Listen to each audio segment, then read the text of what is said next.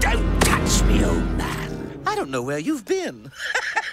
oh, Sal, no one could take a joke like you. Of course I'll help you out. Really?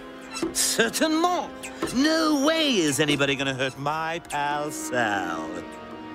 That's it. That's what I want to see. A nice big smile.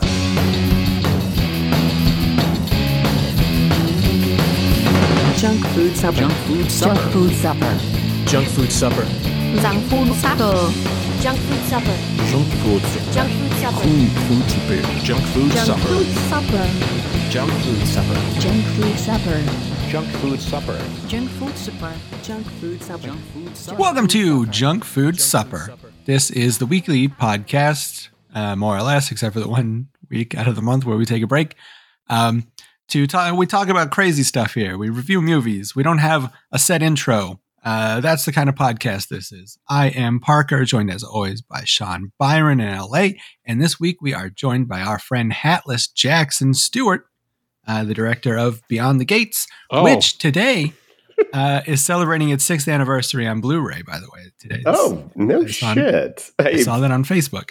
Wow. Well, thank you for alerting me of that. I, I was totally oblivious. So that's uh, Oh wow. that's nice to know. Um, yeah, I, I'm. Uh, well, thank you for the the warm intro, but I. Um, yeah, I'm a, I'm a bit under the weather right now, which you guys can probably hear. So I will uh, forge ahead and do my best to be witty in in spite of this uh, here head cold. So good times. Well, it's a pretty low bar that you'll have to clear on this podcast to stand out with your wittiness. So I, I wouldn't worry too much. Um, you know, you're you're not alone. Um, I'm feeling not down in a physical way, but I am feeling the weight of the world this week. I, I don't know. Is it is it just me, or, or do things for our future just feel a little bit dire? I don't know.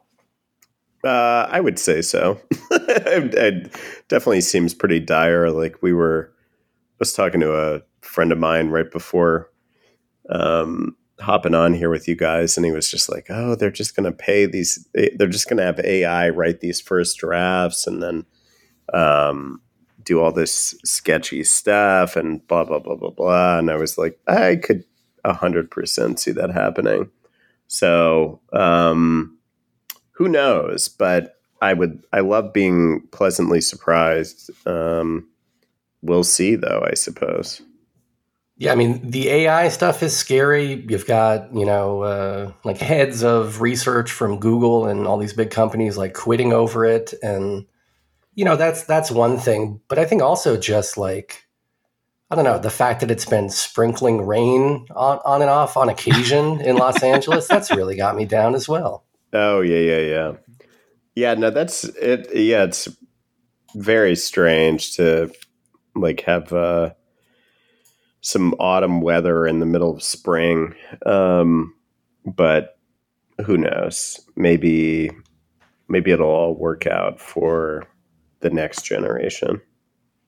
Between all this artificial intelligence and the rain in LA, we're basically living in Blade Runner. I could see that. Hey, I, then I should not be complaining. that's been my goal this entire time.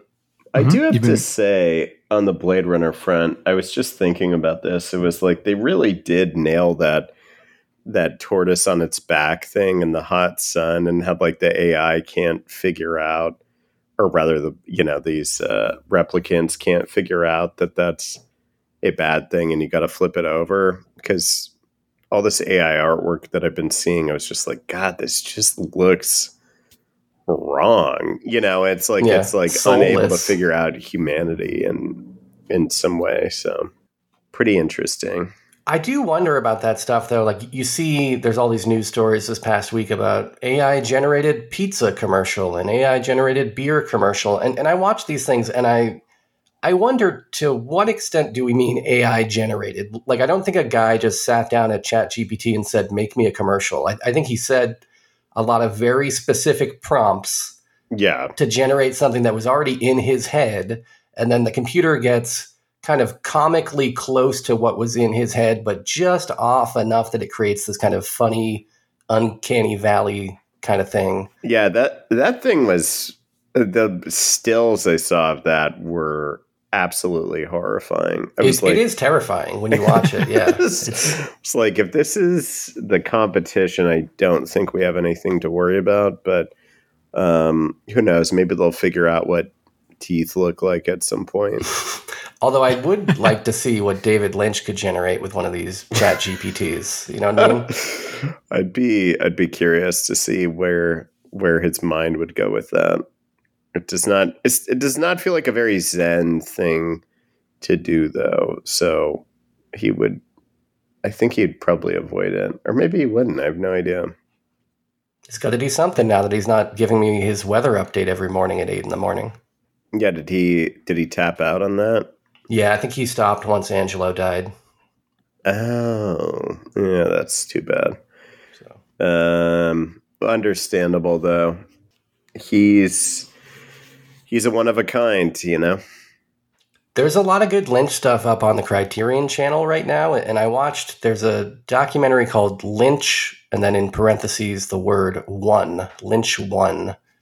Uh, That's like basically about the making of um, Inland Empire and kind of Oh. his explorations with digital cameras and, and all that stuff that I hated about in, in Inland Empire, you know, they kind of talk about. But pretty good documentary if you haven't seen it. Like it's cool to see his work process.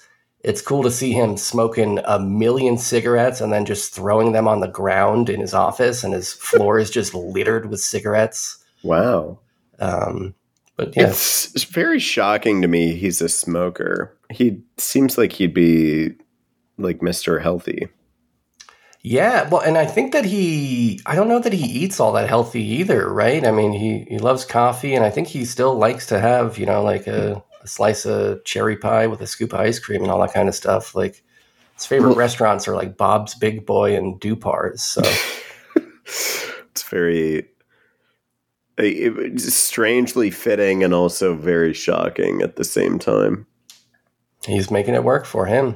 hmm Um, yeah, Inland Empire. I'd be I'd be kind of curious to rewatch that.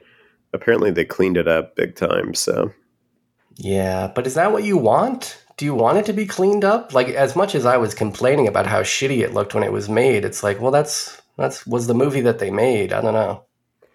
yeah, I mean, mm, TBD. I'll I'll watch both versions. Yeah, I, th- I think that's the only sane approach. Spend six hours of, of your life watching this movie that's not that great. Done it before. Um, well, good times. I like David Lynch. I'm gonna be honest with you. guys. That can be the new drop there. Just clean it up. Yeah. I'll, I'll redo. I'll redo all my David Lynch drops like they're redoing his movie. oh, I I would All sign up for that. Uh, well, would you sign up for this? It's the first segment on uh, tonight's episode. Tonight, we're going to be talking about a movie called uh, Batman Mask of the Phantasm. Uh, and in honor of this, well, I, I guess maybe you should introduce this. This this segment uh, is your is your thing. You came up with it, Sean Byron. Oh, oh, um, well, I guess you are correct. Uh, this is my segment, so I, I should intro it. Um, yeah, I mean, I, I thought maybe a good way to kill time here at the top of the show would be to just chat about uh, comic book to film adaptations. So we're going to do our patented segment, The Good, the Bad, and the Ugly, that is original to us, you know, that we invented, and it's not based on any existing properties. Uh, but we'll be talking about, you know, a few movies each that are based on existing properties. Now, I restricted myself on my list to US movies only because I feel like if, if we go worldwide, like everybody's just going to include Akira as their good because, you know, it's it's probably the, the best adaptation of a of a manga. Um, and I mean, o- overall, our list would probably just be all Japanese because these Japanese are nuts about adapting their comics to screen. Uh, but I stuck with US stuff. What about you guys? Well, I, I think everybody kind of knows where I stand on my comic books. Like I like Captain America and I dislike Zack Snyder. So like in, in order to not sound redundant in the stuff that everybody already knows that I like, I'm doing mine specifically geared towards you and what I would recommend to you, Sean Byron, Okay. or not Hmm. recommend. Hmm. Okay. All right. I mean, I think that you've got a lot of room to make recommendations because I haven't seen any of these new Marvel movies. I mean, the most recent one that I've seen, I think, was what Thor Part Two, uh, maybe. Oh wow. Thor three, yeah, yeah, we was it saw three? that. at the- okay, yeah. but that was a long time ago. So yeah, It's a very long time ago. um, never seen any of the Avengers. Never seen so many of these new Marvels, but Marvels are not the only superhero movies out there, you know, and and superhero movies are not the only comic book movies. Actually, you know, now that we think about it, so Yeah. um, I might be able to surprise you with, with some of the stuff on this list. Hmm. Intriguing. Yeah, I mean, I kind of kept mine more in the superhero vein, but I mean, there's certainly stuff like you know Ghost World and se- several others that probably would have weaseled their way onto it. But um, yeah, whenever I hear comic book, I generally just think of superhero stuff. So um, maybe my flub there, but so it goes. I mean, to give a few examples of things that I didn't pick, um, but would technically be comic book movies, I guess, you know, like you could have picked a Tales from the Crypt movie. Oh, oh yeah, It's technically a comic book movie. Weird Science is even technically a comic book movie. I mean, that'd be a, a weird Fredo pick, but it is, yeah, I guess, technically based on a comic. Wait, really? I don't Well- know. It's, it's, isn't that like one of the old EC comics as well? Yeah, one of the old EC comics was called Weird Science, but the actual plot of that movie has Oh, It's probably original. Or Yeah. maybe it's like slightly based on some old comic. I don't know. Not a computer dating thing from, you know, the 1940s or 50s or whatever, but, you know, would have been something. I don't know. Who knows? Um, but there, yeah, there's there's a lot of borderline comic book movies. But what I'm more interested in is is what did weasel its way onto your list, Jackson? Let's hear your good. my good. I had to do a two way split between Batman 89 and Superman 78 just because they were pretty much the most formative movies for me as a youngster. And um, I feel like they've gotten sort of bashed in recent years for whatever reason. And uh, I'm here to stand up against that. Um, I love the Prince soundtrack and Batman 89. I love the actors, just the gorgeous production design.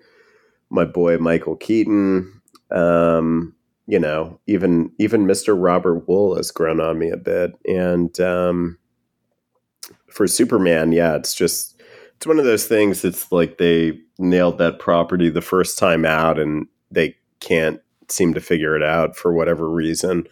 Um, in recent years, I mean, maybe maybe James Gunn will turn that around, but um, I found it very odd that they can't just sort of look at what they did the first time and um, build off of that. Um, those are my two good. I could plug way more in, but I'm gonna just leave it with those those dudes.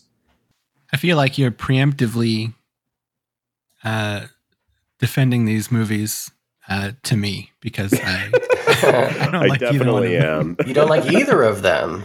I do not know. I knew it. I- Wow.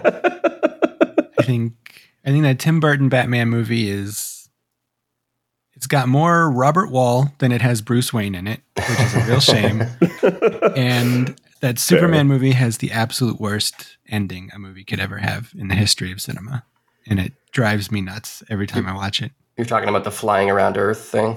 Flying around Earth, which not scientifically feasible. That would not do time travel. And it's not set up in any way. It's just like a like the purest DS uh Deus Ex Machina. Yeah, Yeah. and it's and and yeah, and then and then like it, it didn't he like do it again in like part two or like the Donner cut of part two or something The like Donner that. Like, cut of part two, he did he did repeat that. it's And- and I'm- crazy. I'm pretty sure that was never done in the comic books. I mean, I, I haven't read it, every single appearance of Superman in DC fiction. And you know, granted, he did a lot of crazy shit, you know, especially if he was hopped up on red kryptonite or whatever. but I don't think this is from the comics. If it was, I would give it a pass of just like, yeah, it's dumb, but the comics are dumb, and that's you know what they included. I, I like dumb comic book stuff like that, though. You know, I mean, it's like to me, that's the big sort of draw of it. Is you know, you have have like the Green Goblin get resurrected after he, you know, brutally died like 30 years prior, and you're like, oh, it was all this, you know, made up nonsense that they brought him back, and it was all part of his master plan. Like, I, I like that kind of insane storytelling. Um, and from I, you know, I mean, it's it's also too. It's just some of these things you see them at the right age, and it just doesn't. It, it it'll never ping with me in the way that I think it it would with uh, you guys, and that's kind of the the magic and wonder of cinema. Is you know we can all we can all sort of be right about the same uh, movie, you know, um, but it makes sense. You're what you're saying. I feel like it's maybe like a Silver Age thing where Superman could like punch planets out of out of their orbit, Yeah. um, because that that was a thing at one point. But um, I think he could vibrate through walls as well, like the Flash can. Like he could do pretty pretty much anything that any superhero could do, like Superman could also do.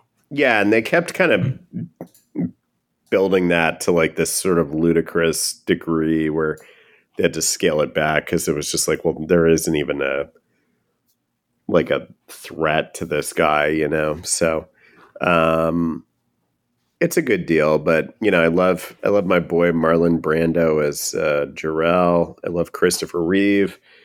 Um I'm I'm I'm standing by it.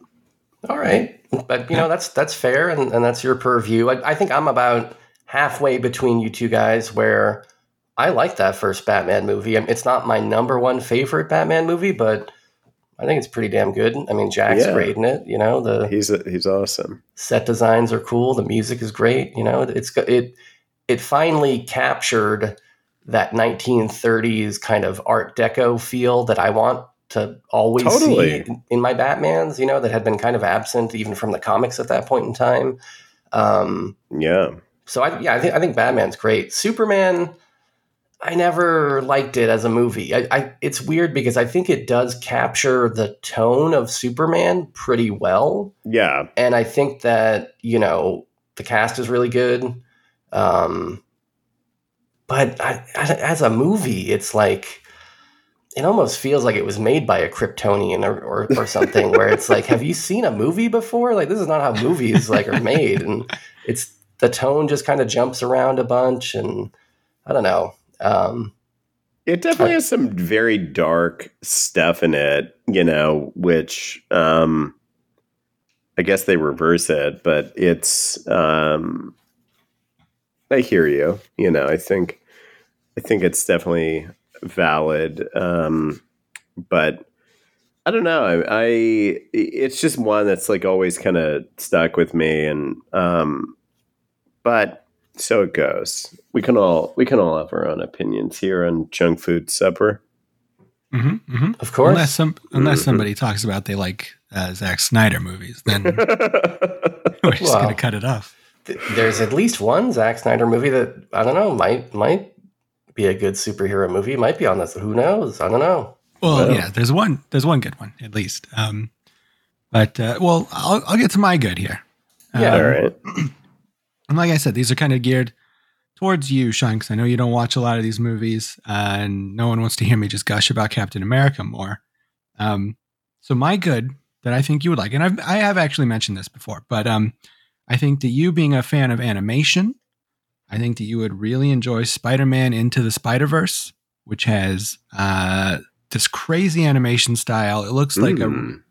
a comic book uh on on screen like i don't know it's amazing like it's hard to explain like there's like a weird frame rate to it that kind of emulates like the flipping through pages they they have like the ink dots like kind of like um you know that you would see on on some of the older comics You're talking about Zip Tone. There you go. Yeah, like those little yeah, the, the little dots. Um and and it's just like this amazing, you know, I think that you could just sit back even if you're not into the Spider-Man part of it, which I think you would be because it's a very good story. Um, but even if you didn't like that part, I think that uh, as an aficionado and an appreciator of good animation, that you would find enjoyment in this movie. Um, so yeah, and I, I believe you like this movie as well, right, Jackson? Wait, say s- sorry. Say the last uh, sentence of that. I was I was loudly blowing my nose. Sorry, you enjoy Into the Spider Verse, right? You think? Oh yeah, it's terrific. I mean, it's um, it's crazy innovative too. I mean, I I saw it. Um, I might have seen it opening night actually, but I remember just being really impressed with it. And they they the story's great. The kid playing Miles is terrific, and all- the way they sort of blend everything together is just very very smart and poignant and um, i'm really curious to see the second one if they can top it or match it or what have you but sean i think you'd probably like that movie quite a bit I believe it's also probably free to me. I'm, I'm guessing that that is on Disney Plus, probably, maybe. So i think they added it on there um, i'm not 100% sure but pretty sure I'll check this out. I mean, I, I'm not going to pay any money for it, but if I can get this for free, uh, yeah, I, I would like to check this out.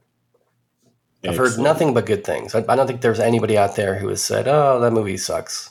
Well, even people that aren't really into those, I I mean, frankly, it's like a lot of the more recent stuff I'm not so into, but that movie really, really just pulls it off and is pretty spectacular.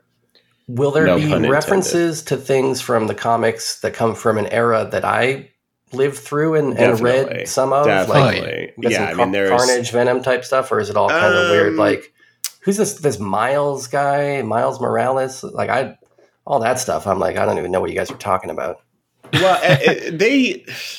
Some of it is a a lot of it's newer, but I mean, there's definitely stuff you'll remember from you know. I mean, like when I was reading superhero books regularly, it was you know like the late '90s into early 2000s, but there's definitely stuff from that era that if you uh, watch it, you'll you'll certainly catch. Yeah. Okay. It, it's about Miles, but Peter Parker's also in it. Uh, Spider Ham is in there. Mm-hmm. I do like Spider Ham. And of course, uh, Spider Man Noir, uh, as played by Nick Cage, your favorite actor on earth. Yep. I like the sound of that. It's, uh, it's pretty fun. It's on Hulu right now. Ooh. Oh, I already have Hulu, so I was planning on signing up for Disney Plus to watch that Mandalorian, which I think the season's probably finished by now. But uh, maybe I can continue to defer that. I, as somebody who's seen the first three episodes of the new Mandalorian, I think that you should defer that. Did you watch Andor? Because I, I still haven't seen that either. Like just from a distance, that Andor show looked kind of crummy to me, but everybody loves it, I guess. I haven't seen that. Everyone I've talked to has said it's phenomenal. And I mean, like, they're people that are very hard to please. So I'm, and not people that are just sort of blanket praising fanboy stuff. Um, I'm very curious about it. I actually might give that a, a whirl this evening, but um, I've heard from enough people that I trust that that the show is pretty terrific. So we'll see. Well, and if it's not, there's no shortage of other new Star Wars stuff coming down the pipeline, I'm sure.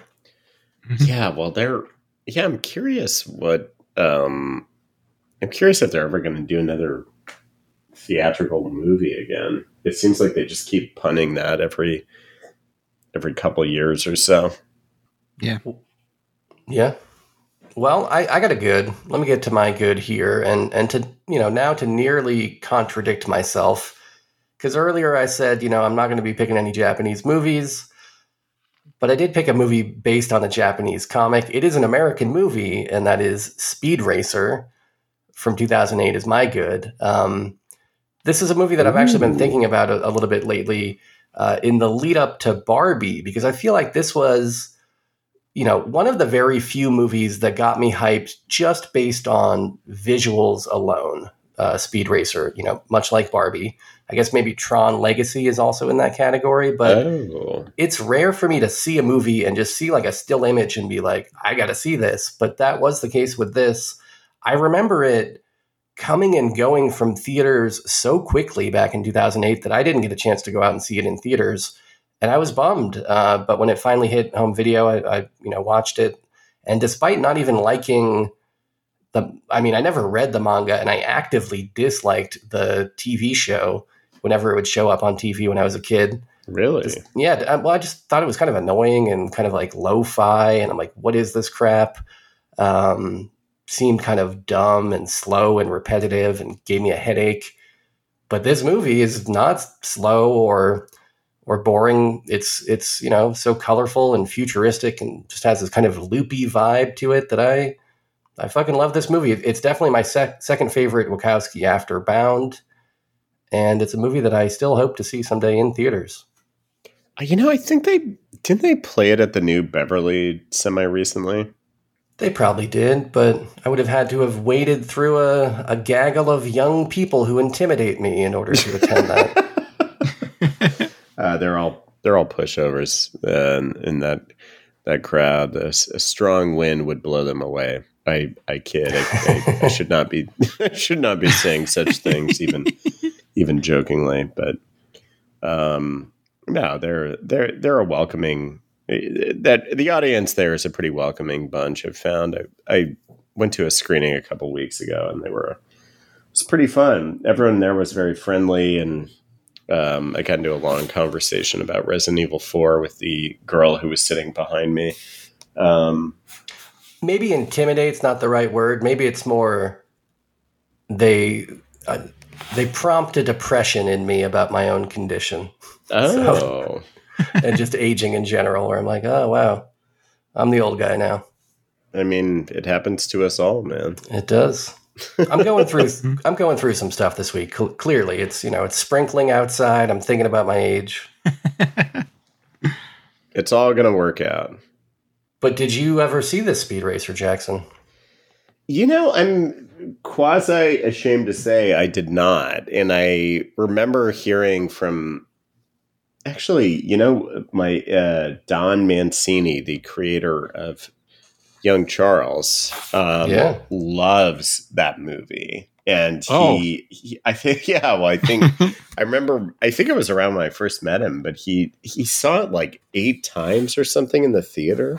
Um, he was like a huge fan of it. So, um, and I was like, really? Hmm, Speed Racer, all right. You know, and then just never got around to watching it. But uh, your endorsement certainly moves it up my list, sir. You got to see it, and and if I'm not incorrect, I believe there might be a second endorsement coming down the pipeline right now. I actually have never seen it. What? Wow. Yeah, I've uh, I've been wanting to. It looked interesting to me, and I know that you like it. And it's like I feel like it has gotten like kind of a, a reappraisal where people are like, "Oh, actually, yeah, this is like kind of a masterpiece, and we should appreciate it." So I've been wanting to. Um, but I think every time I like go to watch it, I remember uh, like the Matrix movies, and I'm like, "Ah, I don't need to see anything like that. I don't want it. it exactly. So, but I should probably watch it. I mean, it looks, it looks very fun. Hmm.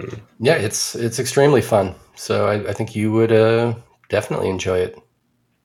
I don't know if it's on Hulu or I'm sure it's not on Disney Plus, but it's probably out there for a few bucks. I'll check it out. Interesting. Well, I guess What- maybe yeah. Should we move on to our bads? Yeah. What is your bad, Mr. Jackson Stewart? Well, my bad. I pray this does not follow me at any point in the future, but um, my bad was a little movie called, and I, I think this is a fairly safe movie to dunk on, but Dark Phoenix, the X Men movie. Oh, I- yeah. yeah. I don't think anybody will fault you for not liking this universally hated travesty. I like that movie quite a bit. Oh, Oh, Kevin disagrees. Kevin chiming in. Hmm. Um, yeah, no, I uh, I saw this with uh, a girl I was dating at the time, and we were both pretty pumped because you know we both love X Men. Um, and I actually really liked X Men Apocalypse, which everyone hated, and um, Days of Futures Past, and First Class, like all those new sort of um, X Men films I really dug. But yeah, that one, it just, you know, it's like you can just feel every scene where the actors are not in the room together. It feels just wildly misdirected pretty much the entire time. And like they, they sort of just made the movie in reshoots. Um, and it's just, it, it, you know, letting go of Quicksilver was criminal. Like they desperately needed Evan Peters in there to liven that movie up. Um, yeah, I just really thought it was like a huge whiff, and you know the X three uh, or X Men United or whatever it was called. Um, certainly not the gold standard of uh, superhero movies, but um, yeah, it just felt like everything about studio sort of uh, fiddling that I don't like in these movies. Um, so yeah, it's it's just a, it's clearly a wildly compromised movie, and you know, um, I just can't roll with it. So that's uh, it was it was a sad note to end that uh, that franchise on, and um, I actually was quite looking forward to seeing it. So there you go. Yeah, I I agree with you. And like the X Men series is fascinating because it like while like wildly fluctuates in quality, like from movie to movie. Like like you Yes. mentioned, like Days of Future Past came out and it's a masterpiece. And then Apocalypse comes out and it's very bad. Most people feel. and then like Logan and Deadpool come out and they're masterpieces. And then Dark Phoenix comes out and it's bad. And it's like and it's largely a lot of the same creative forces, especially in like the main, you know, a lot of Bryan Singer and and Yeah. sidekick. Well, Like- this guy Simon Kinberg, who directed Dark Phoenix and wrote it, he wrote like most of the previous X Men movies. Yeah, it's Yeah, just yeah. confusing as hell. yeah, it's weird. It's like a lot of the same creative guys, and yet yet it varies wildly from movie to movie if it's going to be good or not. It's it's a weird franchise. Um, but yeah, but this is probably the worst of of the bunch, probably. I never saw this one. I mean, this came out way after I was tapped out on, you know, Marvel movies in general. I mean, especially an X Men movie of, all franchises. Like this was would not have been the movie to get me into theaters in 2019. Um, to be honest, you know, I grew up a, a DC zombie, not not a Marvel zombie. Really? And as close as I got to X Men was like I liked the Fantastic Four as a kid, but I, I never liked the X Men. Uh, Hmm. They felt kind of cornball to me, and I, I didn't like their Fox cartoon. wow. Um, so good to know, I guess, that I don't have to check out Dark Phoenix. I, I liked First Class. I saw that. yeah, that. that was that was good. Um, yeah, I, I didn't know you were a DC man, uh, Mister Byro. I'm a DC's man. Me too. Hmm. Well, uh, that's a great segue because my next movie is a DC movie. Oh, I wonder if it's the same movie that I got. Uh, well, I I don't I wouldn't think so. I don't think you've seen this movie. Um, Okay. Also, I I really hope that you don't have what I think you might have. You're bad. Um, but um, but this is a movie that I know you would not like. Um, it's the Joss Whedon cut of Justice League. Oh Um, boy. Oh man, I think because you don't like Joss Whedon in general, uh, you probably wouldn't like this. And I think that you wouldn't like this because uh, it's just very bad. On top of that, like this is like the worst of all situations where it's like Zack Snyder started making this and then he left the project and then Joss Whedon was brought in to like kind of fix it and make it fun and not a big pile of shit. And like all the Like, other Joss Zack Snyder Whedon movies. is not a good director. Boy, he, Oh, he's not a, he's not the best director. He's a wonderful writer. He's got an, a good kind of eye, but he's not technically adept like some of these guys out there. So, uh, you know that's that's what he's up to. But um, but it's it's the worst of of all the situations because it's like the main bones of this movie is like a Zack Snyder thing. Um, so like it's just inherently bad and faulty. It starts on faulty ground, and then Joss Whedon kind of was brought in at the very end where like he couldn't really do much to fix it other than add a bunch of jokes that aren't really great. So so it's like you got the worst qualities of both of these guys smushed together and it just uh, it's very bad. So I I feel like you would not care for this movie. I would imagine that I would not care for this movie. Um, still haven't seen it. I didn't even like that Wonder Woman movie, which I think is probably the DC movie of the past decade or so that people like the most, maybe potentially. Mhm. I think And I and I thought it was lame. Um, yeah, I mean, I yeah, I'm sure that this is bad. How do you feel about this one, Jackson? Um, I mean, I saw it opening weekend, and to be perfectly honest, I think most of it kind of was like Men in Black neuralized from my my brain. um, I remember there was like a clever line from Ben Affleck where he says something is definitely bleeding, which I thought was kind of funny. but um, yeah, I don't know. It, it, it's a good sort of case study in like you should have one person in the in the kitchen preparing your meal versus the other. It's like trying to retrofit it into being like a a Marvel thing clearly didn't work and no one liked it. So um I feel like it's a pretty widely disliked movie though. Am I am I wrong? I, I I don't think anybody on earth likes this. I- Yeah. I'm, I'm Joss Whedon's biggest fan in the world, and I, I don't like this thing. So I don't know who would like it. well, there still you made have it. still made 660 million buckaroos at the box office. Those are some big buckaroos. Pretty big. Yeah. Maybe um yeah, I mean who someone liked it. I don't know who. Ben Affleck's parents liked it.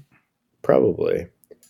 Well, I'm curious to to know what movie you thought would be my bad, Bowman.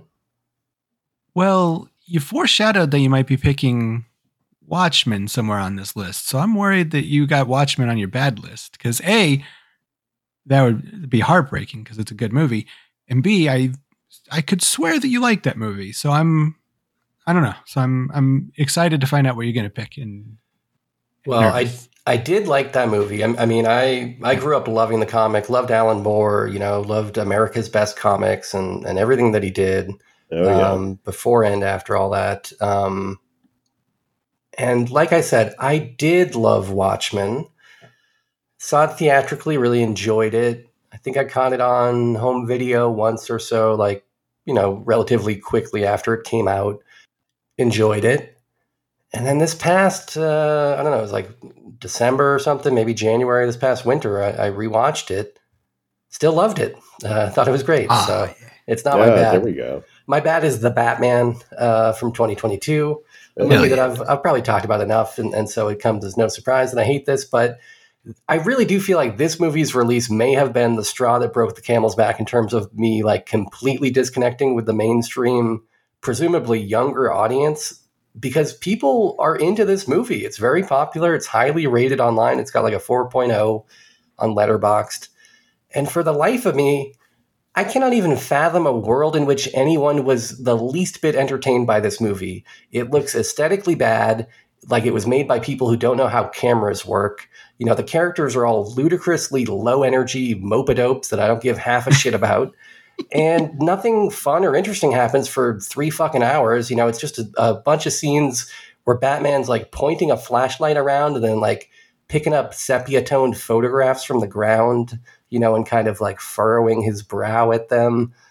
I don't get it, you know, and I think I'm relatively on the outside with this. And uh, the fact that the whole world seems to love this movie so much that we're going to get another one of these will always baffle me. I'll, I'll be baffled to my grave about this one. Hmm.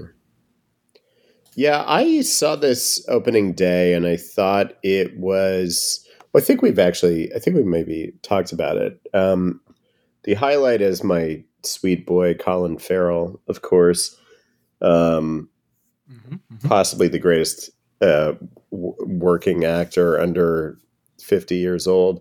But he's I Um, mean, he's not even in the movie. I mean, he's he's in a suit that's in the movie, but you, you don't even see the man. You know? But you watching that, you don't get any trace of him as Colin Farrell. It's like sure he's under makeup, but it's still just like he's not playing himself in that. It's you're just like who is this? Like it's like it's like a new actor was made just for that movie. And uh, I really think he's just a phenomenal performer. Um I, you know, this one it was like it, it was very kind of like in the middle for me. Like I didn't, it didn't give me any strong feelings, but I certainly respect what you're saying on that on that end.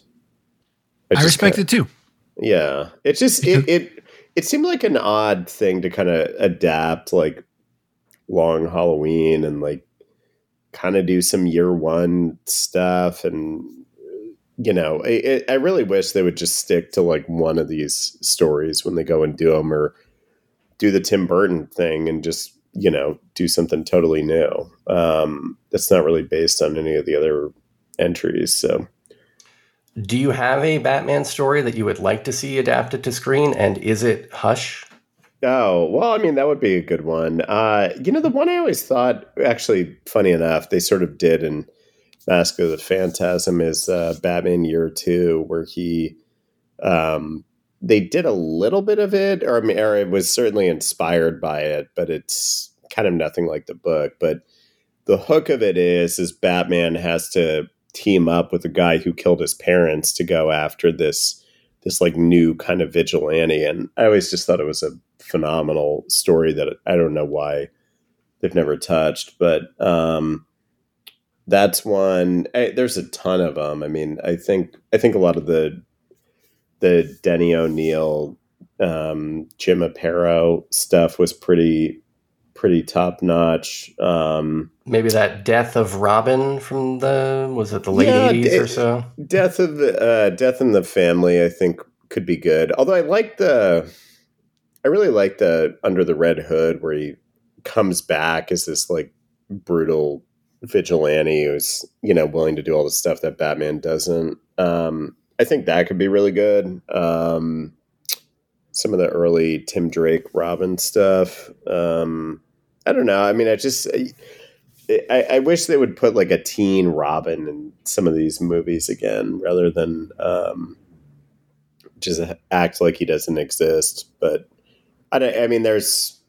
It, it'd also be kind of cool if they actually just did a period piece, like set in the '70s. You know, um, I guess Joker sort of did that, but um, I always like the kind of like, you know, wet Gotham City with these like bright colors, and it looked very noirish, kind of like you just mentioned. And um, they haven't quite done that in the movies yet, so we'll see. Maybe, maybe we'll get that at some point. It is weird that we've had like, I mean, like almost a dozen Batman movies, and not a single one of them is based on any Batman comic. Yeah, it's like there's no Dark Knight Returns. I mean, I guess they have like the animated ones, but um, yeah, it's kind of bizarre. Well, I, I think we're flipping over now to the realm of the ugly, whatever that means. I mean, I guess it could mean anything. Um, but Jackson Stewart, what is your ugly comic book movie? Well, mine, it's a real deep cut. Um, I almost feel kind of bad for bashing this, but it's the Generation X Fox TV movie from back in the 90s. Um, Hmm, I don't even know if I know about this. Well, it has Matt Frewer from um, uh, Max Headroom, and well, he, he's been in a number of things, certainly, but um, it basically came when it was just this like Sahara of like superhero movies or shows. Like there was pretty much nothing you could get your hands on. That was when I was really into it. I was like reading comics every week and um you know, basically just had to go back and rewatch like Batman the animated series or you know the new Superman show at the time, but this show uh, or this this movie that came on in Fox, I remember like recording it on the VCR and I was just like, "Oh, cool, there's like an X-Men show and even though it's Generation X or whatever, and it just was dreadful, you know, and I mean it like it was a pretty low bar for me to uh, to clear something with me when I was, you know, like 12 or 13, but um I just really didn't like the look of it. I didn't like the story. It just all all of it just seemed made by people that had no sort of affinity for that stuff. And it, you know, the, actually an odd sort of um the main thing I'd probably compare it to is uh, Super Mario, um, the John Leguizamo Bob Hoskins movie, where it's like these cl- people clearly just don't like the material, and um, I don't know if that was executives or or what, but it always left a, a pretty bad impression on me. Yeah, Hmm. I've I've been wanting to see this, um, like in the last you know ten years or something like that. But I remember it coming on as a kid, um, and not not being interested in it because it was at a time where like there was like thirty X Men titles, and like I just had no idea what was happening with the X Men at any point in time. Like it was just like so fucking many of them uh, that I just ignored them. So I I wasn't interested in this. Yeah, Yeah, to, to me, Generation X seemed like one of those comics that was only created so that they could sell weird, like fold out covers and stuff to you, or like weird Yeah. Chrome edition covers. Like, it, yeah. I, I don't know that that actually had like a real fan base. Maybe it did. I don't know, but it, it just seemed like one of those weird. Well, they they had like Comics this the huge glut of those that, that like you guys were saying, but like there was like Excalibur, X Force, Generation X. I think there was something X Factor. I think was another one. I mean, And even like the New yeah. Mutants. yeah, and you're just like mm-hmm. Jesus, dude. Like, how do you even keep track of this? And I think there were at least two X Men titles going. So, and like uh the like the Wolverine solo comic. So, Hmm. yeah, nutty times. Well, Well, my Let's- ugly. yeah, let- let's hear it. this is one that this is a movie I like, uh, but for you, it could be an ugly pick. Um, I'd be really interested to hear your take on it, but I'm not certain that you would like it. You probably wouldn't like it, but I'd love to hear you talk about it. And that's Doctor Strange in the Multiverse of Madness. What are you, a comedian? this movie is like directed by Sam Raimi, though he came in kind of late uh, in the process. It was developed by Scott Derrickson, and then he left, and Sam Raimi kind of took over. And it's sort of forty percent feels like a Sam Raimi Spider-Man movie, or twenty percent feels like a Sam Raimi Spider-Man movie. Twenty percent feels like an Evil Dead Army of Darkness movie, and forty percent. Or whatever the math would comes out to, a large part of it feels like a like a normal Marvel movie but it also has all that Sam Raimi shit in it. So, as a Sam Raimi's man, as an Evil Dead's man, I would be very interesting to see if there are any parts of this that you would like. I think that there would be. I think that there's at least one sequence that I think that you would find very fun, and there's a lot of like really cool visual touches in it. Uh, I think, I mean, outside of the Guardians movies and maybe the Taika Waititi Thor movies, it's by far the coolest visual uh, Marvel movie, like some, you know, in, in years and years and years, um, because that Sam Raimi's got that got that good touch. Um, Mm. So, so I'd be interested in hearing your take on it. But uh, yeah, but you haven't seen this. Have you seen this, Jackson? How do you feel about this? yeah, I did. I actually saw it. I mean, eh, any Sam Raimi thing he puts out, I'm I'm gonna be there opening day. But um, yeah, I, I you know I kind of felt the way I did about a lot of the more recent Marvel stuff was it was like it just you know, it was okay. Like there was some stuff I liked in it. Um, you know, I thought the Illuminati sequence was pretty fun. I liked him playing the musical notes with uh um where he was like turning those into like magic spells. Like that was kind of fun and visually very appealing. Um but it was another one of these where it's like it it did sort of vaporize after I watched it, you know, like it it's um so I, I don't know. I, I'd actually be kind of curious to revisit it, uh, especially with Sam Raimi's commentary because those are always very entertaining. Um, but yeah, I, I'm I'm very in the middle on on that one. Some stuff I liked, but did not leave a huge impression on me. I have not seen this yet, but I did see like an excerpt. I, I saw that one scene where Doctor Strange is pressing those demonic incantations onto vinyl, Oh yeah, and, and that turned me off from the whole thing. oh yeah. Um, I I I might eventually see this. I still also have not seen the the Wizard of Oz movie that Raimi made. I, you know, I'm, I will always love Sam Raimi for the movies that he made when he was in his twenties, but uh, it's pretty diminishing returns for me with that guy.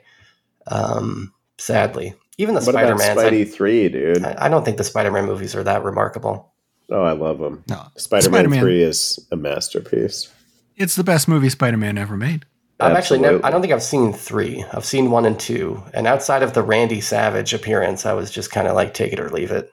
Oh man, part yeah, I I'm a diehard fan of uh, part three. Um, I actually almost put that on my good list, but um, it is uh, an absolute delight.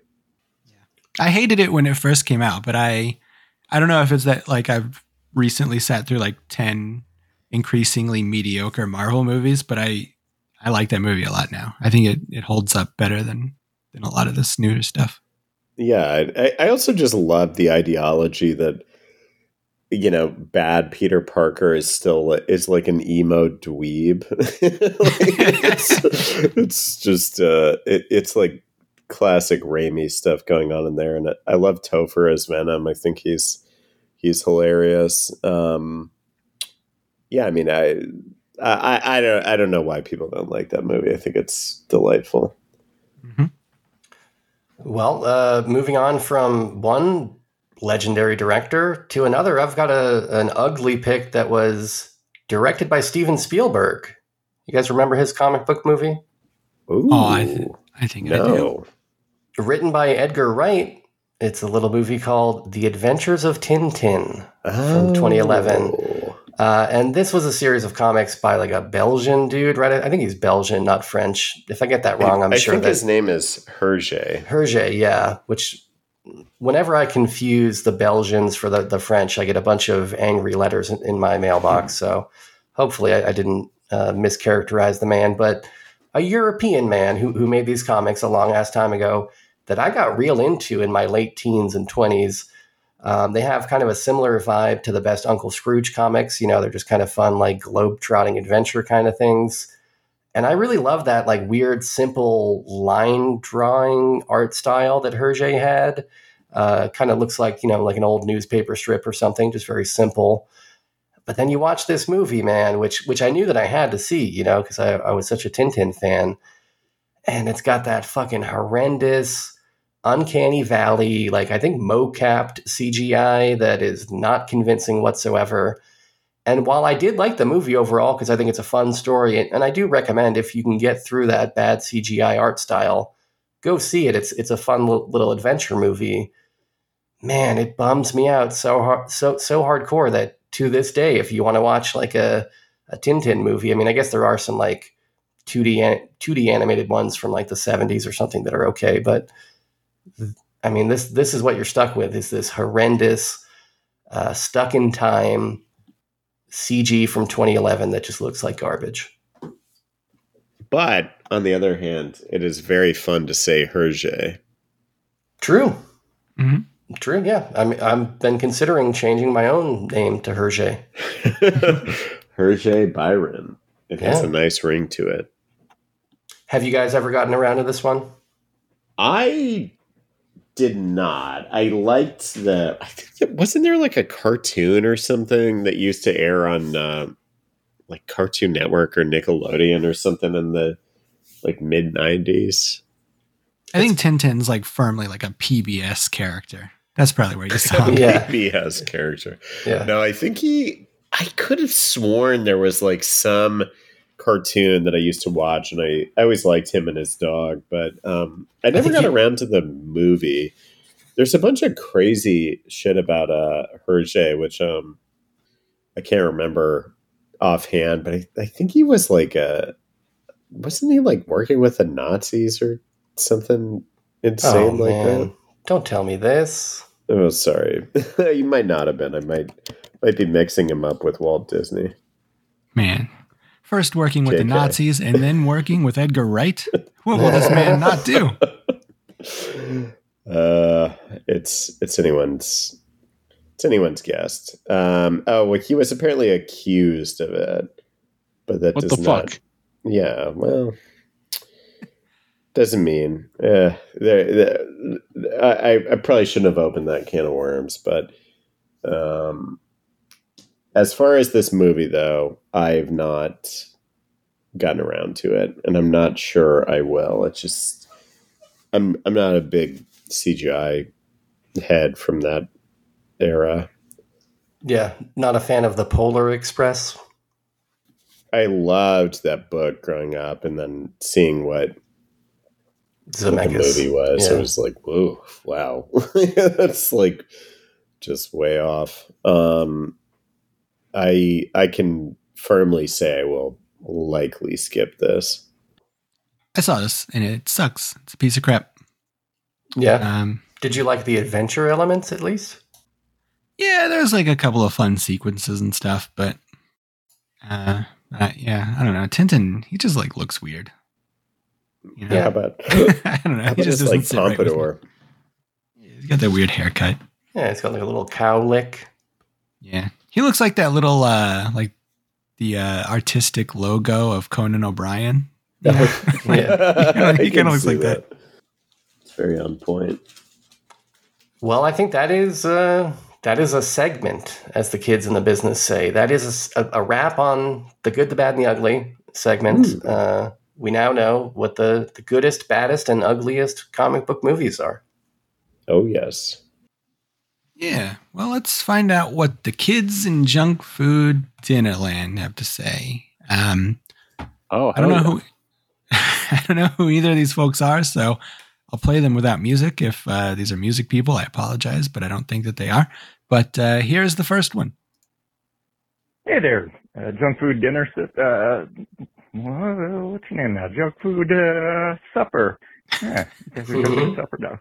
Uh, Parker, maybe Kevin, new guy. Yeah.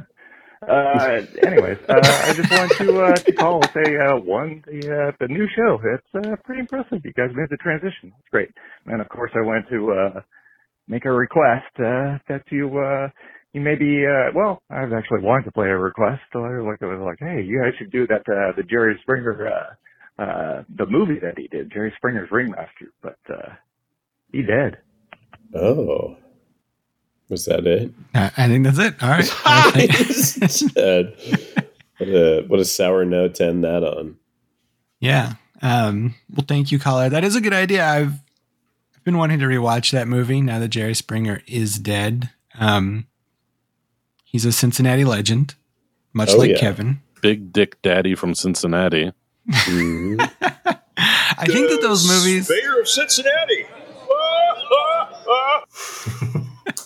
those movies that came out around that time, there's a bunch of them where like they would take these weird fads from the 90s, but then put the real person in it and then pretend like it's real. Like, like that Jerry Springer movie, Spice World is like that. There's that Crocodile Hunter movie, The Jerky Boys.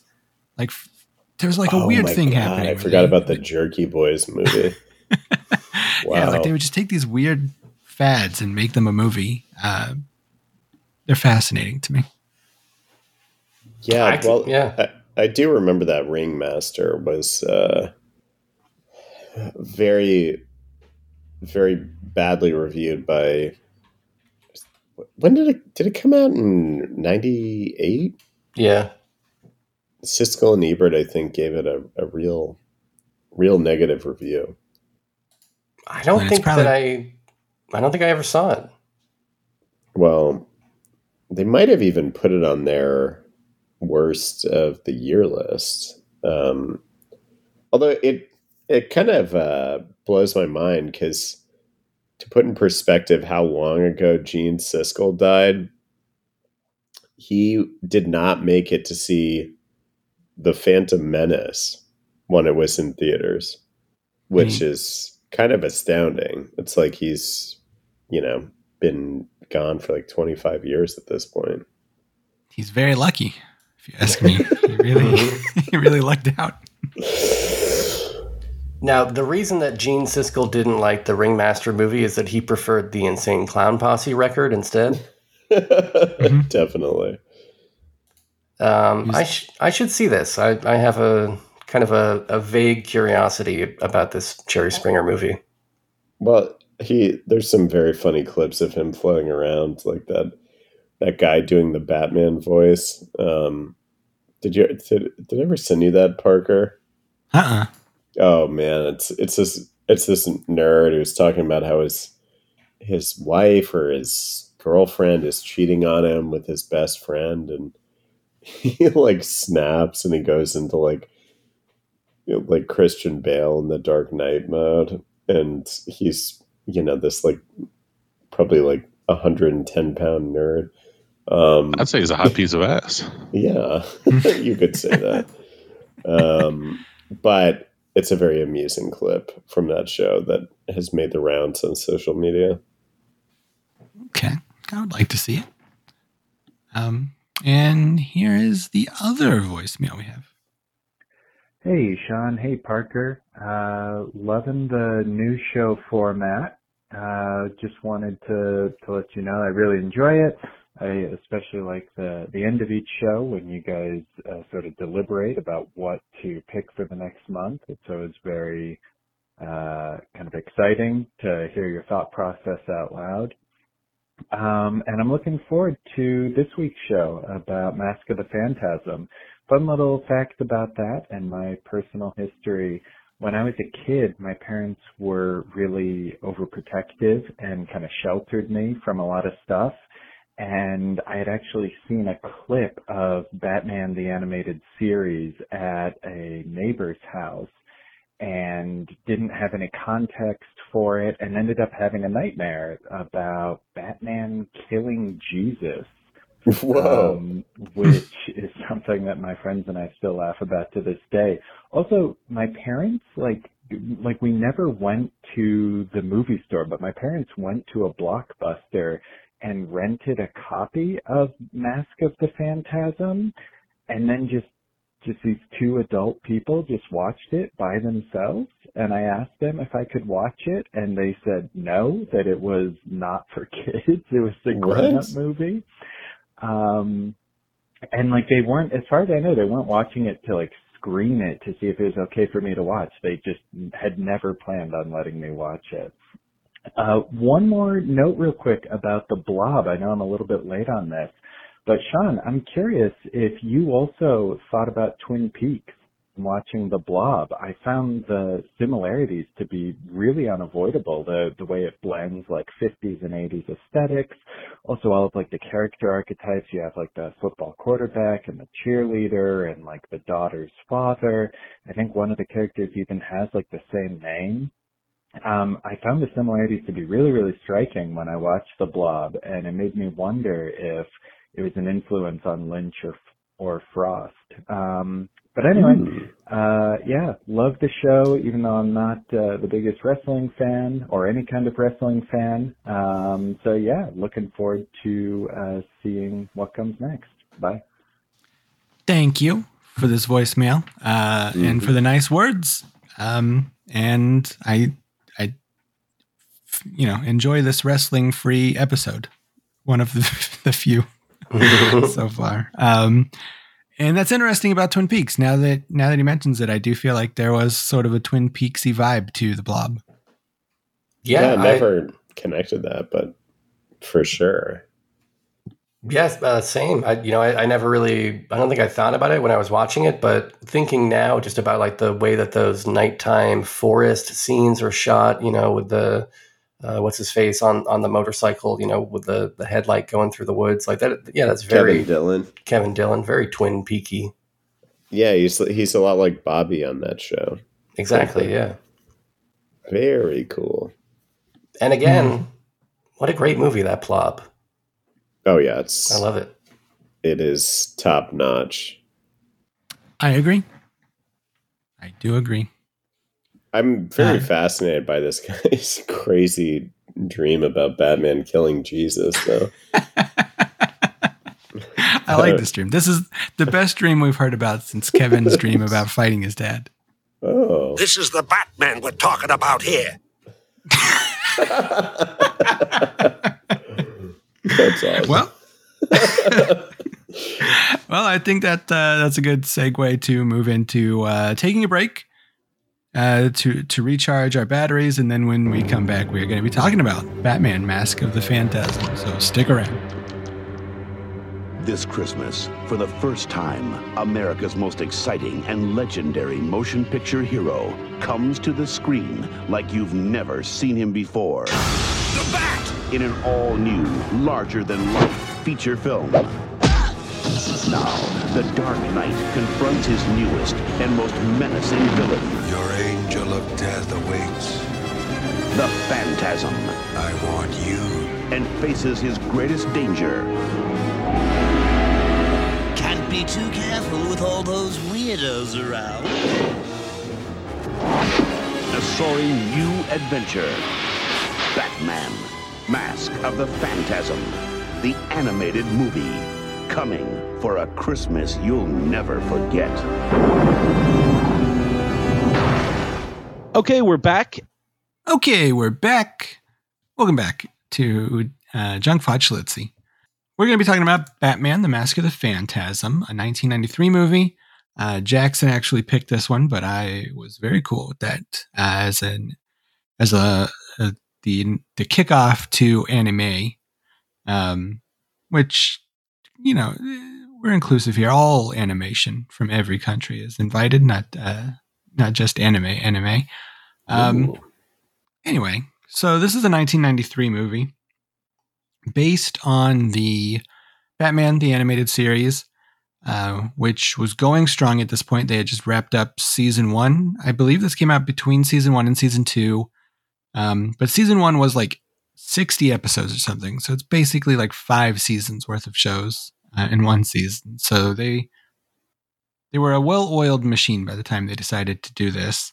Especially Um, for a cartoon that feels like so much effort, you know? no kidding. Yeah, um, and it was it was a lot of effort. Uh, in my research, I uh, I found that they made this movie. Uh, pretty much like the production part of this was only eight months uh, long, which is incredible for an anim- animated movie. Wow. Yeah, They- that's insane. Yeah, they they wanted to put something out. Uh, Warner Brothers wanted to actually capitalize on the success of the Tiny Toons straight to video movie. Um, and so they, they looked at the other stuff that they had and they said, let's do something based on the Batman animated series.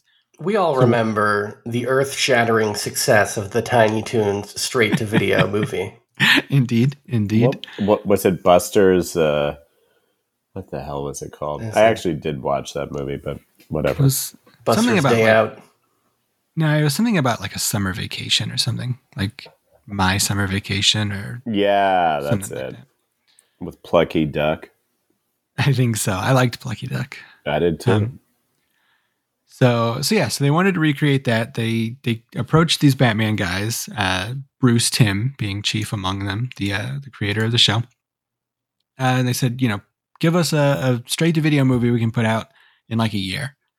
Uh, and then so they got started on it. But once Warner Brothers read the script, they liked it a great deal. Um, and they said, actually, instead of go, doing a, you know, a straight to video movie, we're going to give you a couple more uh, million dollars, and this is going to go theatrical. Uh, but we're not going to give you any extra time. So What the fuck? So, so they had to uh, put this put this together in eight months. Um, and and they used the extra money that they gave them to do the really cool um, opening credit sequence that is all CG, and also they put it into the the big lavish fight scene at the end. Oh. That Oh. um, this is only the fourth theatrical Batman, um, and really actually only, or not the fourth, but one of four. Um, and really only two of them count because two of them are like Fathom events, um, Killing Joke and Return of the Caped Crusaders, so they don't count. And then Lego Batman was the other one. Um, this also came out right between, I think, Batman Returns and Batman Forever, which uh, it's weird that even back then, uh, Warner Brothers was just throwing as many different continuities out onto the screen as possible. But as far as the plot of this, uh, Batman uh, is visited by his old girlfriend, Andrea Beaumont, played by Dana Delany. Batman, of course, being played by Kevin Conroy, uh, who some people would say is the greatest of all Batmans. Um, Oh yeah. she, yeah, I, I think people with discerning taste feel that way. I think I feel that way, perhaps. And I'm not even the biggest animated series fan. Um, he's he's a tough dude to beat, and that it. But yeah, R.I.P. Kevin Conroy. Mm-hmm, mm-hmm. Uh, he's visited by this old flame uh, who's back in town. Uh, we get some flashbacks uh, as to how they met, which also ties into Batman's origin story, um, which I don't think that the animated series had told that his origin story um, by this point. Um, and it turns out her father got a little bit involved with the mob. Uh, one mobster may or may not have been the Joker. Spoiler alert: it was the Joker, um, and uh, and was killed after getting mixed up with those guys. Um, and then and then Batman's life is kind of turned upside down as he, you know, considers giving up his life of being Batman to get back involved with his old flame. And Next thing you know, uh, he's boning this chick. and he, and he does bone this chick actually um, in this Yep. PG movie. It's very explicit.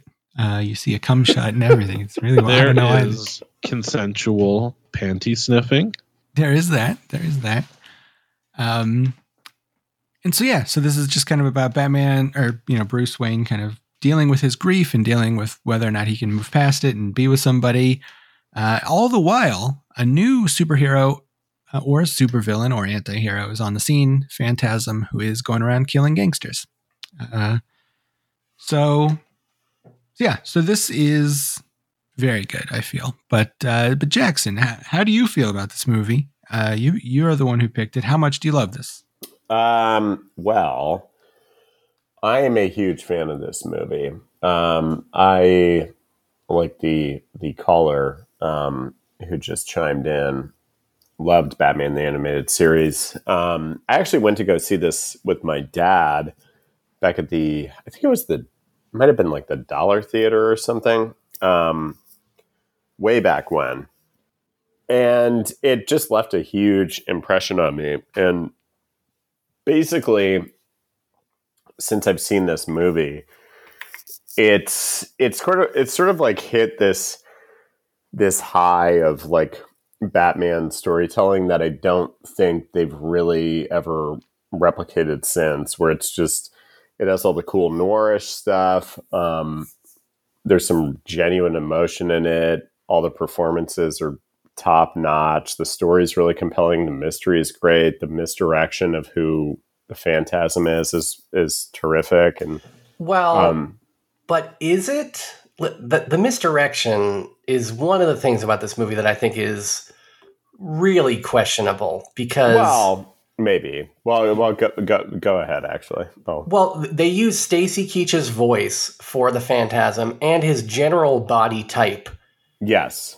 And it's like you can't use the voice of another character for your secret character like that's that is a misdirect that is just not fair to the audience well maybe but I, I did like for the the target audience of this i think it would it totally fits you know um but maybe. I, I I mean, yeah, it it is a little bit of a cheat, but um I mean, just use any other voice, and I don't have this qualm. But the fact that it's another character in the movie, like you are setting me up to believe he's the identity, of course. and then- totally. Which I it's just not I- fair.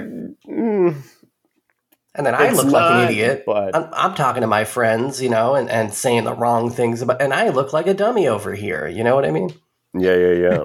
well, basically, oh, go ahead, go ahead.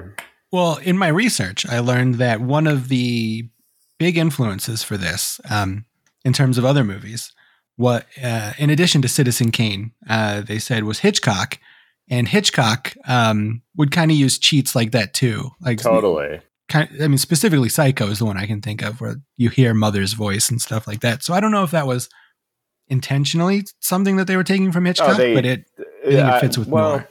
I, I wouldn't be surprised. I mean, those guys have seen just absolutely everything, and um, I think they're pretty familiar with those those techniques. Um, I don't mind a good switcheroo if it's effective. You know, um, I mean, look at uh, look at Pamela Voorhees in the OG Friday the Thirteenth. I mean, she comes out of nowhere. It's like that's like a the ultimate cheat, but as soon as she's on screen, you're you're all in. Especially So- be, because we've been subjected to 90 prior minutes in which you see like Tom Savini's hairy arms in the place of what is supposed to be her, you know? That was not her bicep wielding that axe, you know? no. Very also, uh, another thing about this mystery uh, that I uncovered in my research was that when the Oh. toy line for this movie um, was released, which you know the toys came out a few months before the movie did, the Phantasm toy came without the mask, so Yeah. it was just the, you know the person who it is. Which spoiler alert here, uh, skip ahead if you don't want to know the mystery. It's and er, it's the, the the old flame of Bruce Wayne's. So it was pretty much spoiled for anybody like for its Yeah. target audience anyway. Yeah, I mean, although weirdly, I, I I don't think those. I never saw those toys when they when they came out. I was like a total fiend for any Batman animated toys, but um, yeah, I mean, overall, it's just I think the direction's really strong. Like, I love this sequence. It, I just love like where they kind of put this chronologically in in his career, where it was like right at this sort of fork in the road of like, oh, I don't really want to do this. I want to move on with my life and have like a like a real uh, uh, relationship, you know, and kind of like move past this thing that sort of defined me for since my childhood. And when he doesn't get that, I think it's a it's a huge tragedy. And um it's just it's a very like bold approach to uh, the material, you know, because I mean, generally it's like all of our ideas about Batman are pretty set in stone, but I mean, giving the guy like a real,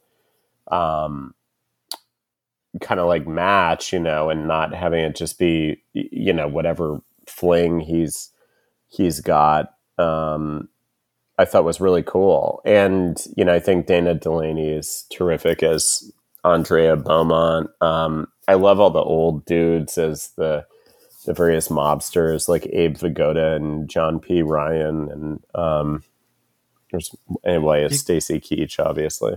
Dick Miller, he's in. Dick Miller too. Yeah, I mean it's like a real it's a really impressive cast that they pulled together for it. Um, but yeah, you know, I mean it's just it, it, it's sort of like the most nuanced uh Batman story in any piece of media that I've I've seen. Um, even though you know I'm still loyal to the '89 Tim Burton one, it's just this. It just does such a good job at breaking and at like breaking down the character and um, kind of having him go this route as being something dark and upsetting, uh, which I like that a lot. Um, but yeah, it's just it's one I've rewatched it several times over the years, and it, it's just always really held up. Like the art is just exquisite, and um, I really, really think you can't mess with this one, whether you're a fan of of old Batsy or not. Yeah, I, I never saw this during its original run. Um, as a kid, I didn't really like that Batman animated series that much. I, I Wow. felt, yeah, I felt like the tone was just too different from the Tim Burton movies, and it was different from the comics that I was reading, and it was different from the you know the 1960s TV show that I would watch sometimes with my dad, and I was just like. I don't think I got room in my life for four competing tones of Batman. You know what I mean? And this was just it was just one property too many for, for me to to ever really fully get into. And so, you know, I knew about this movie. I was curious about this movie for a long time. Uh, at some point in my early twenties, my friend Orion sat me down and said, "You got to see this thing." And so we watched it, and I and I liked it. Uh, but that was the last time that I saw this. Probably the last time that I saw any of the you know Batman animated stuff. Uh, that I feel like I probably should go back to because it's it's crazy to think that this is now like the 30 year anniversary of this movie. Um, so like to young people today, this is, you know, it's similar to like when we were young in the 80s watching movies from the 50s. Like oh, that's totally. that's what Yeah. this feels like for them, which seems absolutely bonkers to me that that much time has passed. You know what I mean? Yeah, I mean it's it feels very fresh to me, but it isn't. You know, I mean it's like it's it's a big chunk of time has gone by. Um, but yeah, I, I mean, I, I'd be very curious to see if you guys or, Sean, if you end up watching any of the episodes of the show, I could I could turn you on to some pretty good ones out there. Yeah, Um, I, I, you know, I probably will eventually. Um, uh, but I mean, for this movie, I, I will say I'm probably not as over the moon for it as you two guys are. I, I did like this, and, and I remembered kind of the basic details of the story coming in, so I, wasn't too surprised by like the the reveals or anything like that. Uh, but I think I remembered in my mind that this animation was maybe a little higher quality than it actually is. You know, watching it now with all the pixels and being an older person who has seen a lot of cartoons, some of this animation is actually more like Hanna Barbera than I remembered. Like, there's a lot of shots of these city streets in Gotham that are completely empty. Like, there's nobody walking around in this bustling metropolis. Or sometimes, yeah. you know, you'll catch a glimpse of like a couple people in the background standing on a sidewalk completely motionless you know like they just didn't have the time to animate them and i get it they were under you know constraints and, and all that and, and i think you can also maybe say that some of this is like limited by design you know like they were going for like a fleischer studios kind of look Oh, maybe totally. And i think it also is probably influenced by like japanese anime of the time it, it doesn't look at all like the comic books of the time or any other really American cartoons of the time. So I, think that is to its benefit that it's unique, but I think you can also, you know, watch this and, and tell pretty quickly that this was not originally intended to be like a theatrical feature, you know, that Warner Brothers saw the dollar signs and they were willing to put this out in theaters. But this, it, you know, it is a kind of home video level feature, I think, um, and it, it you know feels kind of like it's aimed at children, you know, compared to something like the Tim Burton Batman's, which are so you know weird and gothic and have all this outlandish production design. You know, these are kids movies that are, or this is a kids movie that is, you know, I think relatively well executed. Uh, the voice acting is the voice acting is great. Um, Kevin Conroy is very good at Batman. You know, he's not doing he's not doing as much of like the whispered death metal growl that a lot of people do with the Batman character, so you can actually understand him, which is good. Yeah. And I and I love his Bruce Wayne, you know, because like Batman is clearly like a sick and twisted dude. So I, I- I really like when he presents as like a wholesome, nerdy kind of a guy, you know, like sort of like how Adam West would portray uh, Batman. There's a, a bit of that in Kevin Conroy's uh, Bruce Wayne here, where he's very just kind of wholesome and uh, and I like that about him. And, and of course, you know, Mark Hamill is incredible as the Joker. This is the the role that the guy was born to play. Uh, Yeah. much much more so even than Luke Skywalker. I think this is his best work. Oh, totally. And I think, in fact, this movie is a little bit boring until he shows up, which is, it's not too long into the movie, but it does kind of open up with a string of action scenes where you don't really know who the bad guys are. And at least for me, I'm like not caring that much about those early action scenes until the Joker shows up. And then we get to hang out with him at that fucking incredible Gotham's World Fair uh, environment that I just love so much. You know, that's based on the 1939 and 1964 uh, New York World's Fairs. Oh yeah, that stuff is all incredible. Um, yeah, it's uh, yeah, like the robot housewife just chopping vegetables and the, the like Yeah. his little dog. It's it's a blast.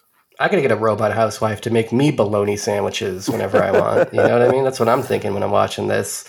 Um, I also really like that scene about halfway into this where Bruce Wayne is at his parents' gravestones and he's kind of having that moral quandary and he's talking about, you know, he doesn't know if he has the need for vengeance anymore. And I thought that stuff was was really, you know, powerful, especially for Totally. something, you know, that feels like kind of a kid's movie. Um, what else about this? Oh, there, there's a big WB logo on the top of a building during a fight scene with the Joker. And it made me think that there is a possibility that Batman was perhaps, you know, in between scenes, staying up late at night watching the Steve Harvey show on the on the WB. Uh, this is a universe where Warner Brothers exists, you know, so that's what I would have been doing. Definitely. But yeah, I mean, overall, I think that this is a, a fun little time waster. I think people who claim that this is the best Batman movie overall are kind of full of themselves. Like, and I like this too, but it's it's not as good as the Tim Burton Batman's. I don't even think it's as good as the Adam West Batman movie. It's certainly not as good as the Dark Knight. But it's cool, you know. It's they do some neat stuff with all this speckled granite in the backgrounds, and they do some cool stuff with like shadows, where like people's faces will like disappear into a shadow. Um, but yeah, for for my money, I think I would rather have this look applied to Superman. I, I don't think that this look feels exactly like Batman to me. Hmm. Um, but I did like this, and you know, I, I think we may have just all graded this on a bit of a curve where 80s and 90s cartoons were generally pretty bad, especially the ones coming out of America. And so this came out, and it's like, well, this this doesn't suck like every other cartoon did for the past 15 years. So yeah, um, I give them credit for that, and I'm curious to see, you know, what they did later on when they were maybe under less time pressure to put something together. Hmm. Parker. Well, um, I, w- I would actually take this over the Tim Burton movies. I think this is better than those. Um, I I also think it feels more like an adult movie than those. Those feel very cartoony to me in a way that this doesn't. Um, so it's interesting that they came out around the same time. Like they're also kind of similar. Like both movies, both the Tim Burton one, the first Tim Burton one, and this give kind of backstories and origin stories to the Joker, which the comics never did that I know of, really. Um, at least up until this point. Or Yeah. I guess Killing Joke kind of Killing Joke maybe kind of started that off, I guess. Um, but but you know, yeah, it was kind of controversial when Tim Burton did it, so it was interesting that these guys uh, also did it. Um, although I think it's done better here, because you don't, you know, go too far into it. Like really, all that's revealed about the Joker here is that he used to be in the mafia, which I guess makes sense. Like I mean, you know, he's the clown prince of crime. I guess it would make sense that he'd uh, would be involved in crime as an origin. But um, I was relieved that they didn't feel the need to include Oracle in this, who I don't hate Oracle or anything, but I feel like can sometimes be a distraction where it's like, isn't Batman like, you know, smart enough that he can solve these crimes on his own? Like, does he really need to be like phoning home every 10 minutes to like get more info? Yeah. yeah, yeah. I'm I don't think you. Oracle was in the animated series, or at least not at this point. You would know better than I.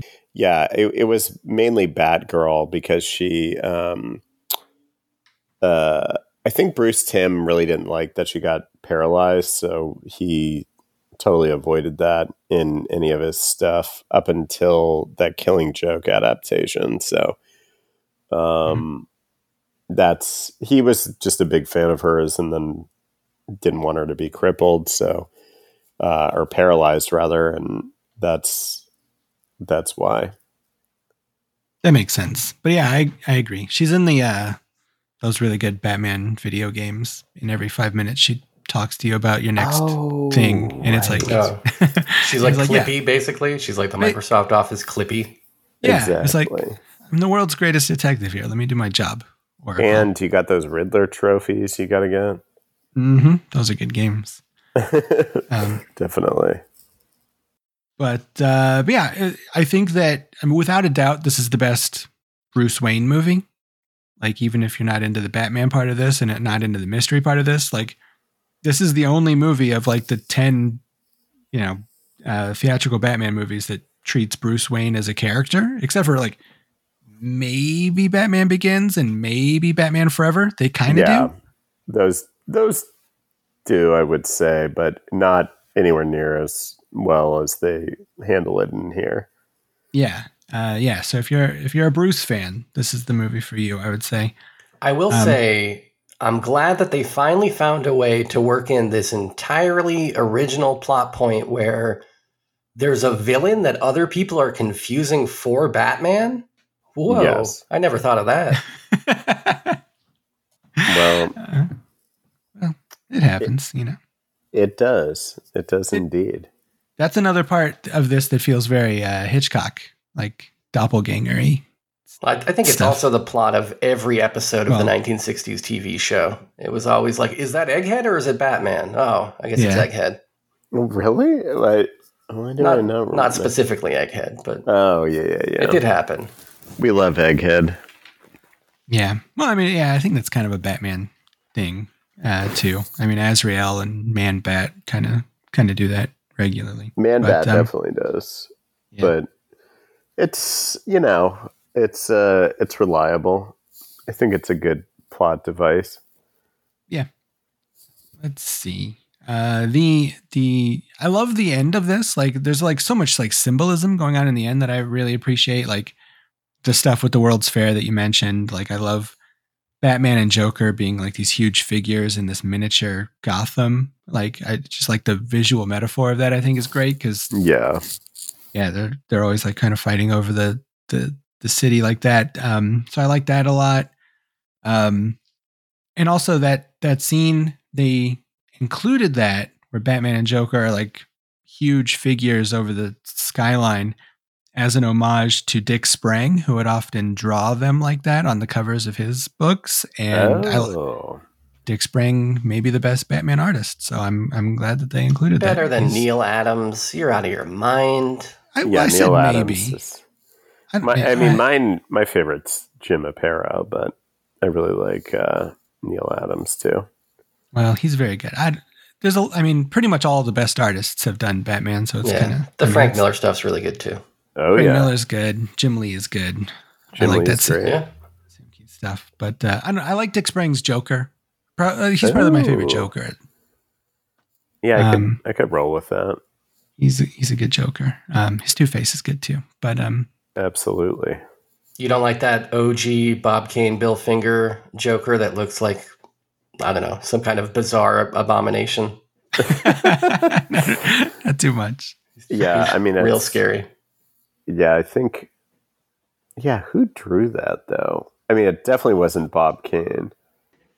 It might have. I wonder, was it Dick Sprang? I don't know. It's there's there's a whole nutty sort of a um timeline on who did what on those early Batman books because it was like very clear Bob Kane didn't do any of it, and I think did Bill Finger wasn't he? He was a writer primarily, right? I think so. Yeah, Yeah, I, so- maybe Jerry Robinson. Might Oh, that might be it. That might drawn be it. Yeah, That sounds right. That sounds right. And um and I also did want to mention that this show is really cool in that rather than animating on white paper, like pretty much every show has done since the history of animation, everything for Batman uh, the animated series is done on black paper, which I think gives it like a really cool moody look and makes Oh, yeah. the the shadows just like so much darker than they would be otherwise. And I think it's really cool looking. Um, Hell yeah. and and um yeah, I don't know, Joker rules, like you guys said. Like he's so scary in this, and he's like so like such a perfect Joker because like he's very menacing. Like there's a scene where like he's talking to one of the mafia guys and he gets really upset and like the background goes red like an Argento movie or something and then and you think he's going to do something you know very violent but then he just like kind of makes a joke like that's Yeah. very intimidating instead and like I, you know I love that and like there's this other scene where like he's fighting Phantasm and like he's reaching over to grab a weapon and there's like a big chunk of bologna and there's also like a cleaver and he grabs the bologna you know like Oh yeah. so it's like even when he might be getting choked to death he thinks of the funny thing to do like i just love that so much about him Yeah. Um, no, he's he's pretty top notch in this.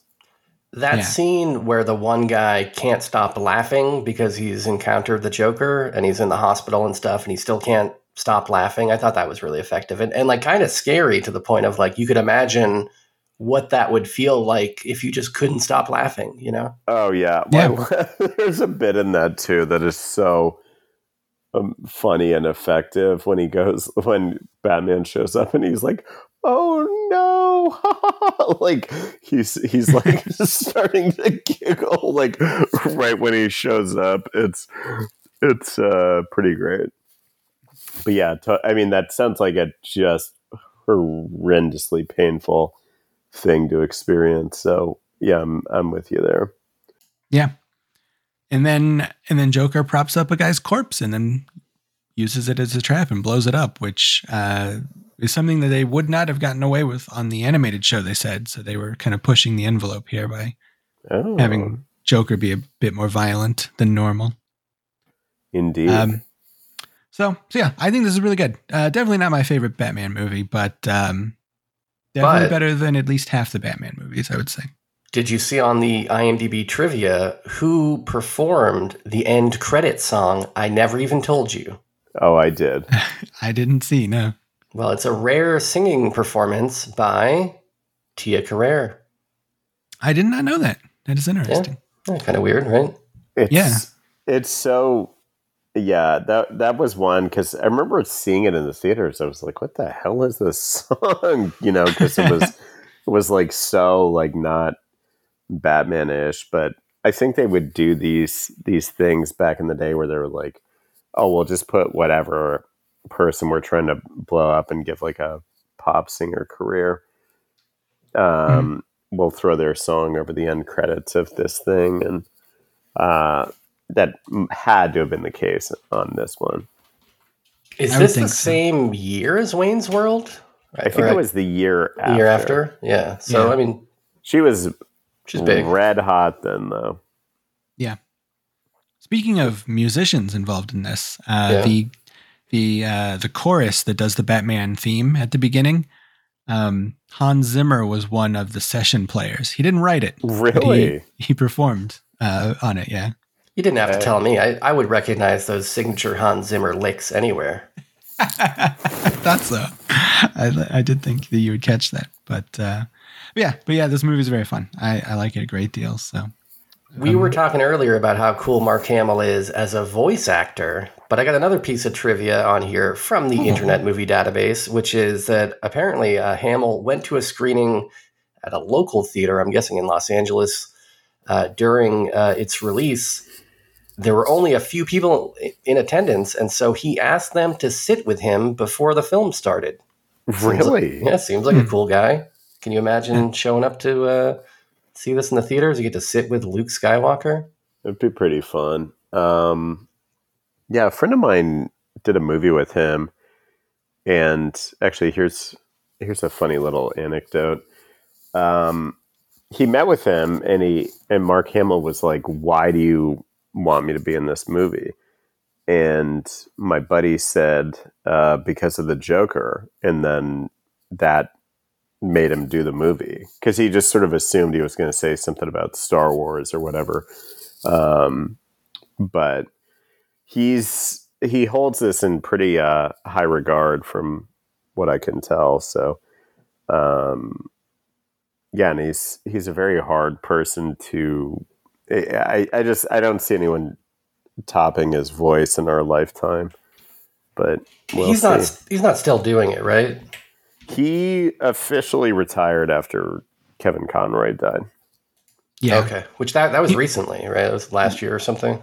He died. I think he died in November. So Yeah. yeah, he was. Uh, yeah, which it was kind of shocking because he had. I think he'd just written um, like a new Batman comic, but um, kind of came out of nowhere.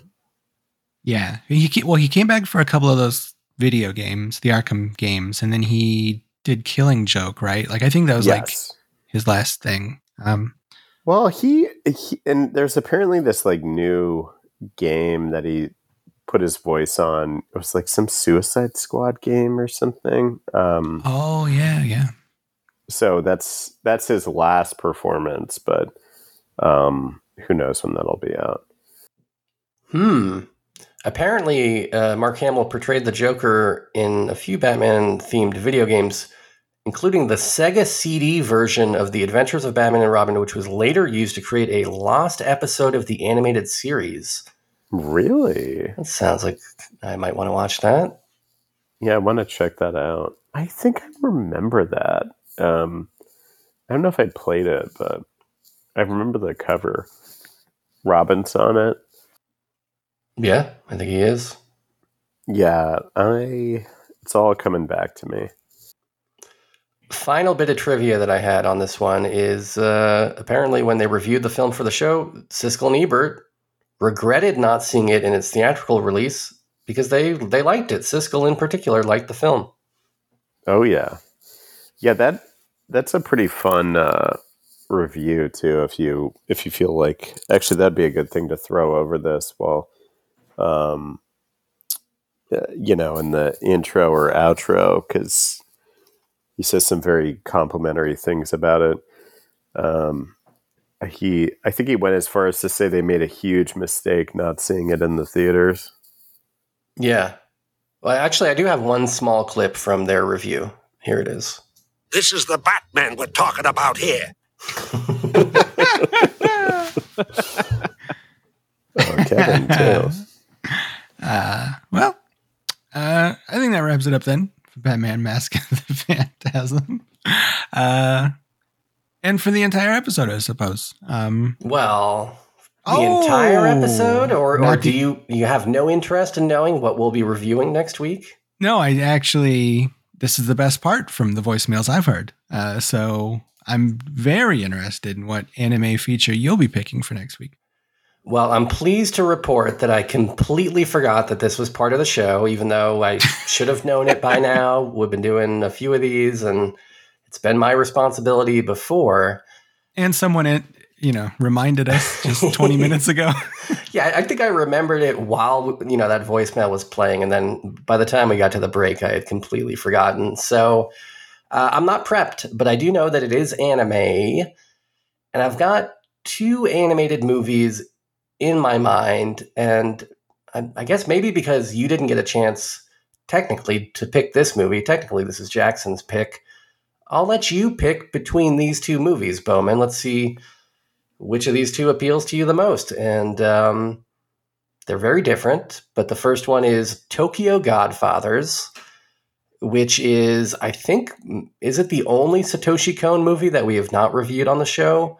Uh, he's the guy that did Perfect Blue and uh, Paprika, Millen- Millennium Actress, Ooh, a great Japanese anime director who died sadly uh, at a pretty young age. But we've never done Tokyo Godfathers, a movie that I love. Well, it seems like this then might be kind of appropriate because this director's work is where Christopher Nolan gets all of his ideas. Is that true?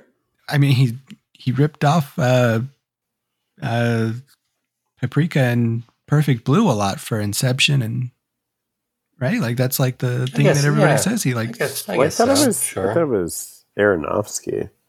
I think he does too. I think everybody does. I think everybody. But I think that there's like a, there's stuff in Inception that's like just straight stolen from this guy, like shot for shot. You're saying that he that he incepted some of the plot into his own I think movie. so. Okay. I do think so. Well, before you settle on Tokyo Godfathers from 2003, um, what if I told you the other option was 2018's Shrek Retold, which we, Well, we've yeah, talked about. right. We've talked about a little bit before in the past, and I've alluded to it. It's it's uh, It's a fan made reanimated collab film based on Shrek, Oh dear. Featuring Yeah. the work of over 200 animators, each Ooh. contributing a portion of the film. Are there any notable animators in there that I may have heard of? I know that DJ Doug Pound is on the soundtrack, and David Lee Bahart is also on the soundtrack. Oh, Uh, as for the animators, I don't know. I don't think so.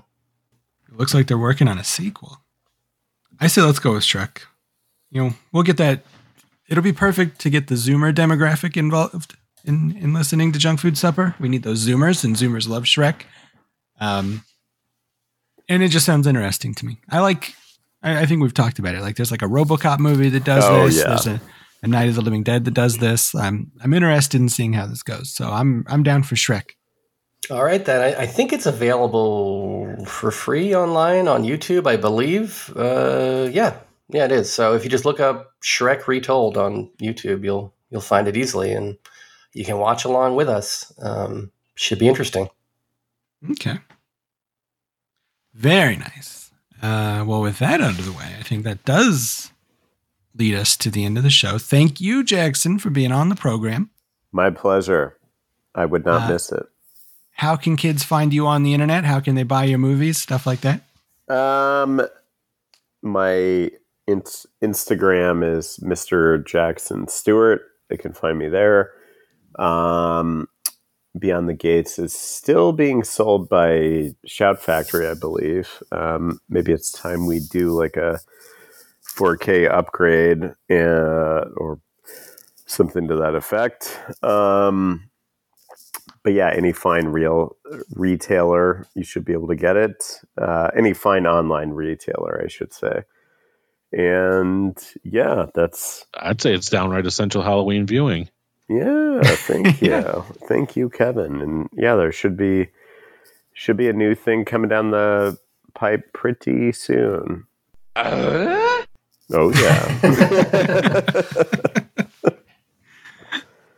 Um, well, cool, cool. I look forward to that. Uh, the kids uh, listening can also find us on Facebook, facebook.com slash junk food dinner. Also, Um, also, there should be a link there to find us in the Discord. Join the Discord and talk to us. It's fun also, there. Also, you can find us on Patreon, patreon.com slash junk food dinner, where we're uploading bonus episodes and all kinds of stuff. Probably this month, more bonus episodes than normal, I would think, even though they're all broken up. But uh, I think minute wise, uh, quite a lot of bonus stuff going up over there. If you're into that. also, Hmm. Also, uh, you can email us the at jfdpodcast at gmail.com. oh, also, also, uh, call us on our voicemail number at 347 746 junk. oh, also, Also, it's 347 746 5865. Um, also, also, you can go to the Facebook and just hit the call now button if you want to send us a voicemail. Uh, to let us, it. okay. Well, I mean, you don't have to. Um, let us know how you feel about Batman or Shrek. Those are the two things that we want to be talking about next week. Uh, looking back at Batman, looking to the forward with Shrek. Um, Also, also, that's it. That's all the stuff. So no also, no, no also. Um, so this is Parker. Uh, until next week for Jackson and Sean saying thanks for having fun.